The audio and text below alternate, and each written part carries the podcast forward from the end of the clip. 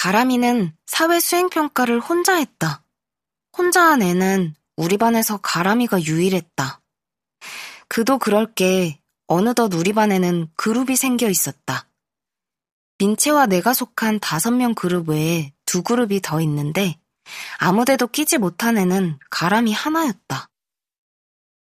친구 관계도를 그려본다면 우리 반 여학생은 세 개의 동그라미와 한 개의 점으로 이루어진 셈이었다. 3월 셋째 주가 되자 자리를 바꿨다. 가람이와 거리가 멀어져서 예전처럼 오가며 툭툭 말을 거는 일이 쉽지 않았다. 하루는 7교시 수업을 앞두고 잠시 자리를 비운 사이 책상 위에 손바닥만한 선물이 놓여 있었다.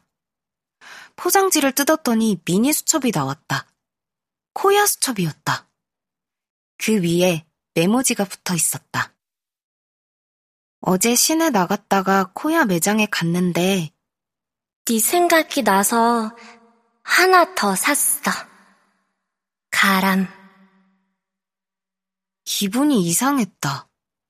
뭐라고 표현하기 힘든 낯선 느낌이었다.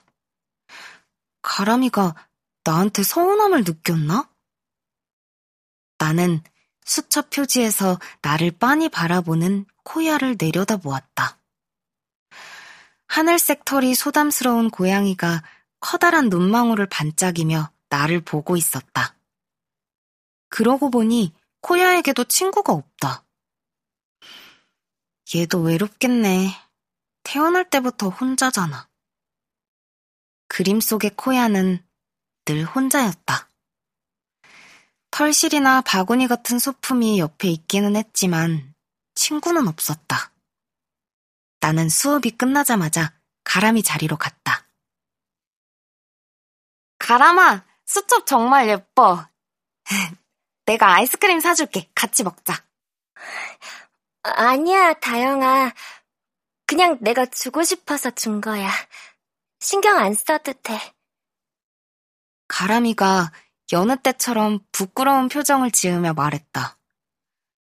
어, 내가 먹고 싶어서 그래. 같이 가자.